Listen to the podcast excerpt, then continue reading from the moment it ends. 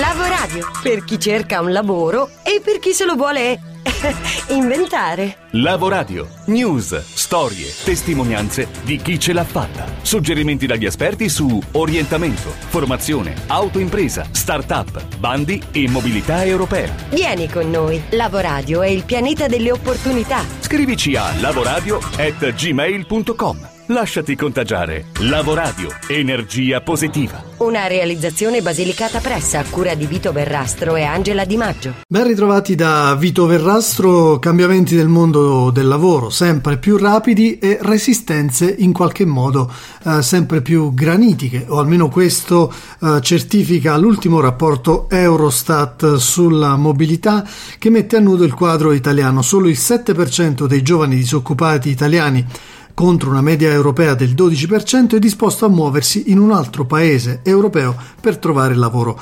Il dato sale al 13% se la destinazione è un paese extraeuropeo e arriva al 20% se si tratta di spostarsi entro i confini nazionali. Altro dato sconfortante è il 60% di giovani disoccupati italiani che non è disponibile a cambiare città o Stato. Questo dato posiziona l'Italia al sesto posto dell'Unione insieme alla Polonia dietro a Malta, Olanda, Cipro, Romania e Danimarca. In media nell'Unione Europea solo l'1% dei giovani occupati ha trovato lavoro spostandosi in un altro paese europeo, mentre l'8% si è dovuto spostare all'interno dei confini nazionali. Eurostat rileva infine che in generale la propensione alla mobilità è più alta tra i giovani disoccupati con un livello di educazione scolastica maggiore, dati su cui riflettere e potenzialmente anche intervenire, perché la mobilità e la flessibilità sono caratteristiche che devono appartenere a tutti noi che abitiamo un universo sempre più digitale. A questo proposito ascoltiamo Mirna Pacchetti della startup InTribe che vi abbiamo presentato nella scorsa puntata dopo il convegno nazionale sulle professioni del futuro ci aggiorna proprio partendo dal ragionamento sulla velocità dei cambiamenti e sulla necessità di restare al passo. Le professioni del futuro. L'accelerazione tecnologica e digitale degli ultimi vent'anni è paragonabile ai 400 anni precedenti. Questo significa che noi viviamo in un momento nel quale fatichiamo a stare al passo, soprattutto dal punto di vista lavorativo, con tutti i cambiamenti che stanno avvenendo.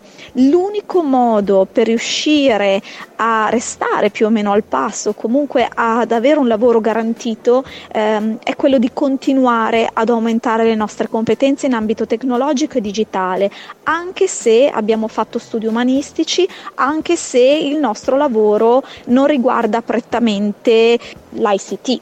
E quindi studiare, aggiornarci, formarci in continuazione. Il lifelong learning è l'unica soluzione eh, per ridurre il digital mismatch. Dobbiamo continuare ad aumentare le nostre competenze e fare in modo eh, che queste evolvano al passo più o meno eh, con la rivoluzione tecnologica e digitale in atto fatto. Una rivoluzione che vede intanto l'invasione massiccia di algoritmi, eh, di robot, di automazione e eh, spesso viene interpretata come una minaccia per il lavoro delle persone o quantomeno per il lavoro tradizionale. Eh, la domanda eh, che si, ci si pone spesso è dobbiamo aver paura di essere sostituiti dai robot? Esiste una ricerca della McKinsey Global Institute del 2018 che dice che entro il 2030 i robot potrebbero rimpiazzare 800 milioni di posti di lavoro. La risposta è sì, potremmo essere sostituiti dai robot qualora decidessimo di non aumentare le nostre competenze. Dobbiamo aumentare le nostre competenze cognitive e creative per controllare le macchine, perché ciò che ci distingue da una macchina è la nostra capacità di pensiero, di problem solving e di creatività quindi il problem solving creativo. Noi abbiamo competenze che le macchine non acquisiranno mai o se le acquisiranno le acquisiranno fra qualche secolo. Questo significa che eh, ci dobbiamo porre una domanda, siamo sostituibili da una macchina? Se una macchina è in grado di fare il nostro lavoro meglio di noi, abbiamo un problema. Se invece siamo in grado di controllare i processi, di controllare le macchine, di controllare gli algoritmi, abbiamo possibilità di avere un lavoro e di avere anche un lavoro ben remunerato per il prossimo futuro. Bene, stiamo analizzando le professioni del futuro guardandole da una prospettiva dal basso, no? lato lavoro. Ma lato azienda che succede? Perché se poi questo digital mismatch va ad enfatizzarsi, ad aumentare nei prossimi anni, eh, l'impatto sulla produttività credo sia veramente o possa essere veramente devastante. Eh, il tessuto imprenditoriale italiano è composto per il 97% da piccole e medie imprese e tolte le start-up innovative e qualche piccola e media impresa, eh, diciamo così, evoluta, ehm, circa il 90% delle PMI italiane fa ancora fatica ad attuare processi di innovazione e questo è il vero problema che poi stiamo vivendo perché i nuovi asset aziendali sono l'innovazione tecnologica e le persone con le giuste competenze. Chi riuscirà ad essere competitivo sul mercato avrà queste caratteristiche, quindi è importante che anche le aziende eh, cerchino le persone con le giuste competenze ma formino anche le persone persone che già lavorano al loro interno per acquisire nuove competenze in ambito tecnologico e digitale. Il lifelong learning non è solo un'opportunità e un dovere per le persone, ma è anche un'opportunità e un dovere per tutte le aziende. Bene, grazie allora per questa panoramica a Mirna Pacchetti, ma un'ultima domanda, dopo il convegno nazionale sulle professioni del futuro, cosa succede dal punto di vista di InTribe? Che cosa farete? Le professioni del futuro è il primo pezzo di un osservatorio, un osservatorio sul digital mismatch che Intribe sta realizzando insieme a Nexi e eh, nel quale abbiamo tracciato 49 trend emergenti e 105 nuove professioni. In attesa di conoscere i dettagli fin da ora e fin da oggi ti invito di nuovo sul Lavoradio per venire a raccontarci questo nuovo studio. Ci puoi dare un'anticipazione rispetto a qual è il trend più sorprendente o quello più confortante magari? Stiamo iniziando a fare dei veri passi in avanti verso la parità di genere. La parità di genere si concluderà dal punto di vista lavorativo ma anche sociale fra circa 15 anni che non è un dato poi così confortante per noi donne, nel senso che mancano ancora 15 anni, il dato positivo è che questo trend è ormai irreversibile. Visto in modo più ampio, eh, stiamo in realtà evolvendo verso la diversity, quindi verso l'inclusione di chiunque sia diverso da noi, nella consapevolezza che tutti siamo diversi l'uno dall'altro e che poi la vera ricchezza sociale, ma anche delle aziende, è la capacità di includere persone diverse fra di loro eh, per modo di pensare, per eh, sesso, eh, per ehm, capacità, eh, per qualsiasi cosa che vi venga in mente. La parità sarà ciò che rivoluzionerà davvero il mondo del lavoro. E questa è una traiettoria che ci fa particolarmente piacere, quella del diversity, in particolare eh, rispetto al gender gap, al gap di genere che verrà colmato e noi speriamo che questa accelerazione sia molto forte affinché i tempi eh, possano essere anche più ristretti rispetto a quelli che ci ha indicato adesso Mirna Pacchetti. Ma sono scesi un po' tutti in campo i big del settore tecnologico per ridurre soprattutto il gap di genere.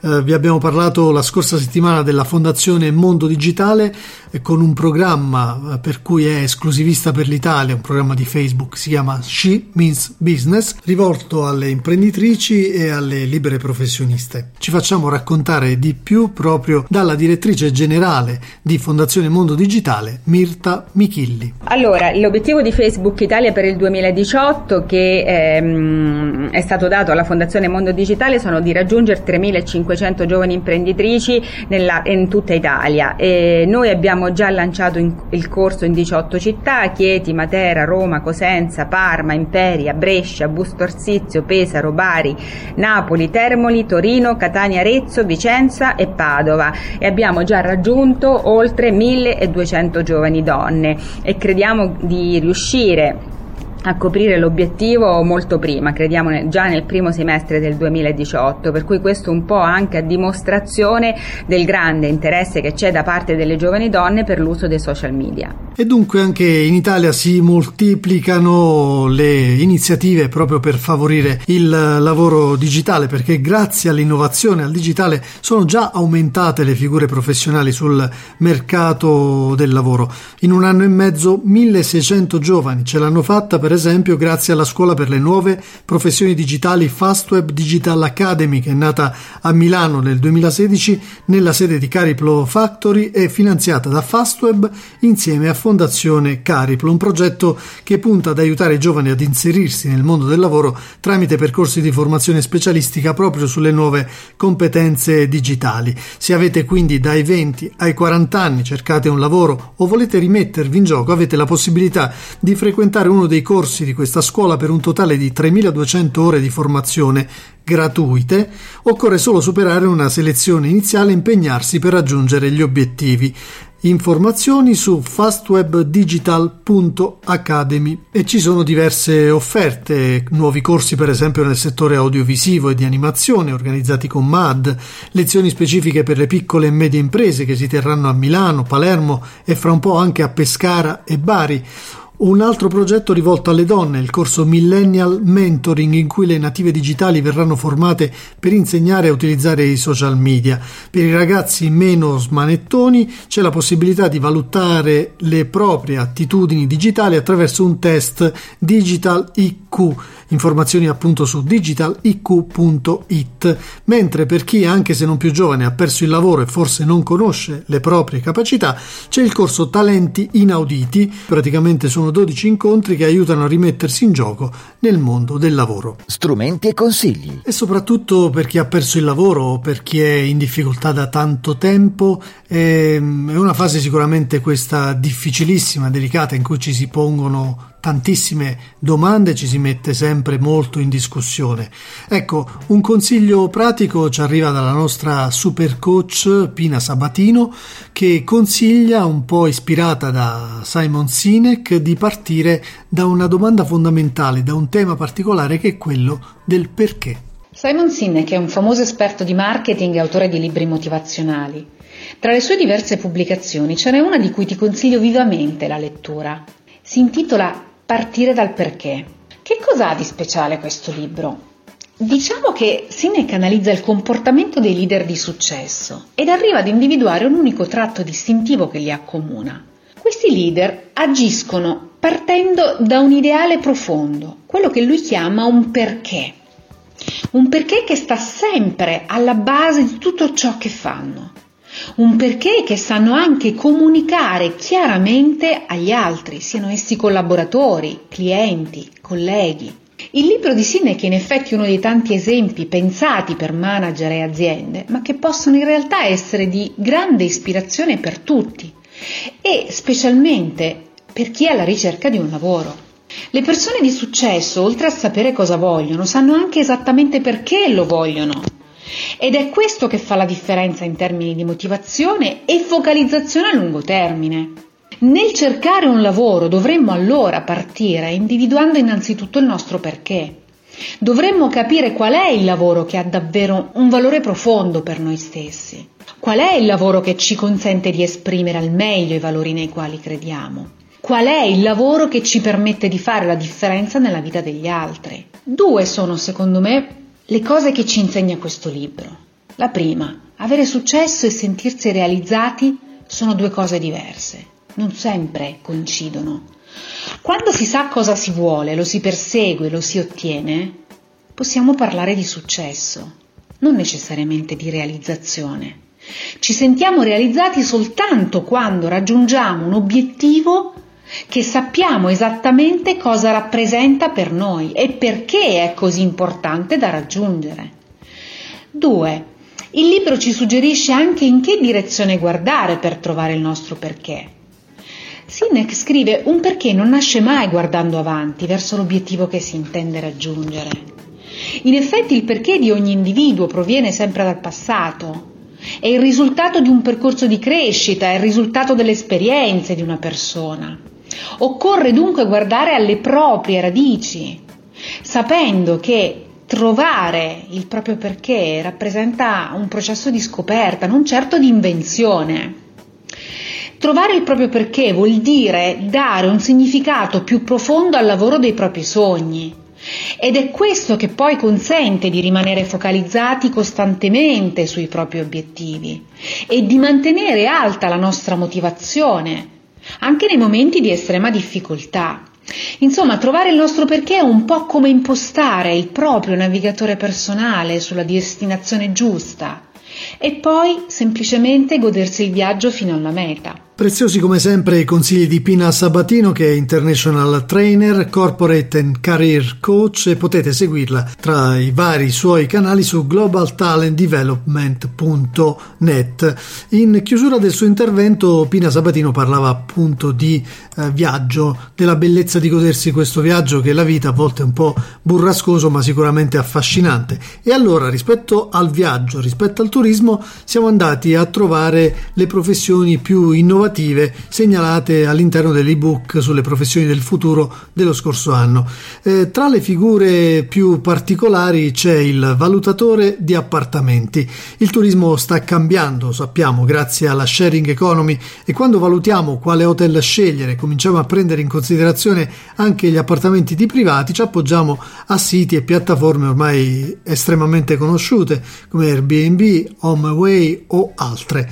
In questi siti si trovano anche appartamenti appartamenti di lusso dai prezzi piuttosto elevati e con l'aumentare delle soluzioni di alloggio proposte in questi portali del turismo basati appunto sulla sharing economy si rende necessario introdurre nuove figure professionali che fingendosi clienti testino gli appartamenti messi a disposizione dalle persone e li valutino e sono appunto i valutatori di appartamenti. Poi ci sono i travel organizer, sono figure professionali che si sono evolute nel tempo grazie al cambiamento imposto dalle nuove tecnologie. Un travel organizer è in grado di operare all'interno di agenzie di viaggio a contatto con il pubblico o attraverso le online travel agency e di proporre viaggi con modalità professionali e consulenziali. Per questa professione esiste anche una certificazione internazionale, si chiama GDS Galileo. Poi ci sono i travel designer, una delle professioni più innovative e creative del settore turistico, ha la capacità di cogliere e sintetizzare nell'offerta turistica l'incontro tra le aspettative del viaggiatore e le caratteristiche del territorio. Il travel designer cura l'intera esperienza di viaggio, focalizzando nella sua proposta gli aspetti che rendono memorabile appunto il viaggio in base alle esigenze del singolo viaggiatore. E con queste indicazioni che noi consigliamo sempre di appuntare e poi di approfondire attraverso i tanti strumenti che esistono in rete. Chiudiamo qui la nostra puntata ricordandovi che potete riascoltarla sul nostro canale podcast di SoundCloud, soundcloud.com slash lavoradio,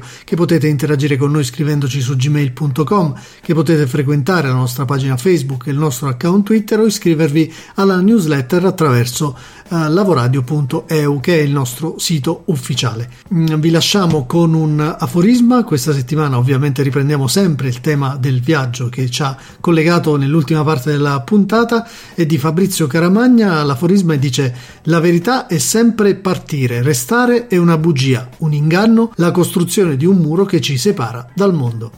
Alla prossima! Lavoradio, per chi cerca un lavoro e per chi se lo vuole inventare.